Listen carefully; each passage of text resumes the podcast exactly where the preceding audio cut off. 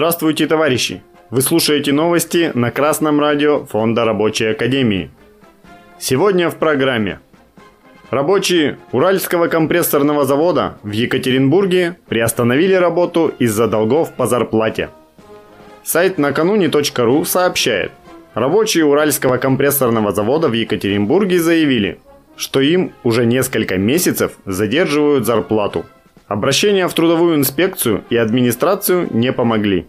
После чего работники объявили забастовку и не вышли на смену.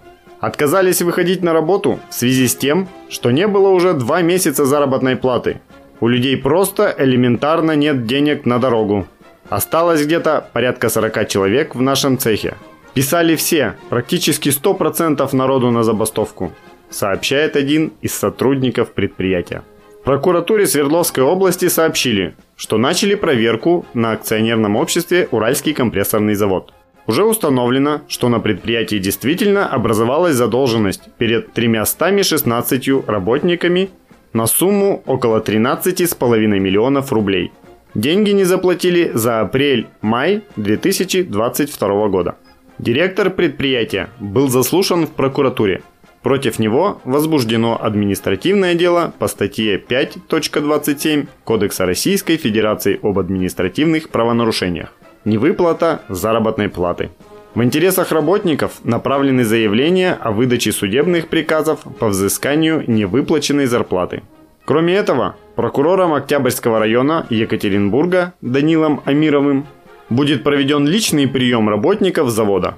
Проверка на предприятии продолжается. Тут надо пояснить, что согласно статье 142 Трудового кодекса Российской Федерации, в случае невыплаты заработной платы более 15 дней, работник имеет право, письменно известив работодателя, приостановить работу до выплаты задолженности. Это не забастовка, это приостановка работы. А поскольку невыплата заработной платы – это уголовное преступление, необходимо каждому работнику также написать заявление в прокуратуру. Не надо тянуть с этим 2-3 месяца. Прошло более 15 дней, каждый письменно уведомляет администрацию предприятия под роспись о получении или через почту заказным письмом с уведомлением о доставке. И как получите уведомление, приостанавливайте работу до тех пор, пока вам письменно не сообщат, что такого-то числа будет выплачена задолженность. Требуйте соблюдения законов и приучайте руководство уважать вас ваш труд и ваше время. Вы не рабы, чтобы работать бесплатно. У вас с ними заключен трудовой договор, условия которого обязаны соблюдать обе стороны. Теперь, что делать во время приостановки работы? Лучше всего находиться на рабочем месте и читать трудовой кодекс, правила техники безопасности, коллективный договор и так далее.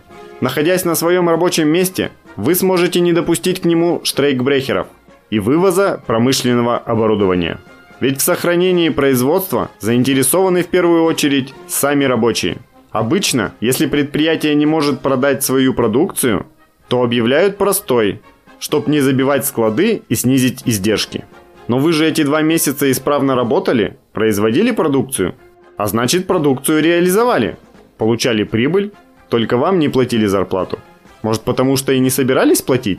Если вы просто просидите дома, дожидаясь зарплаты, то очень может быть так, что через какое-то время станки по-тихому будут вывезены в неизвестном направлении. Предприятия обанкротят, а собственники улетят в теплые края с вашими зарплатами. Сейчас, в кризисное время, рабочим не стоит полагаться на авось. Надо объединяться и совместно добиваться лучших условий труда. В помощь вам в Екатеринбурге создано городское объединение рабочих – действует ячейка Рабочей партии России, обращайтесь и вступайте. Только организованный рабочий класс способен добиться лучшей жизни для себя, развития производства и страны. Новости читал Алексей Чопа с коммунистическим приветом из города Свердловск.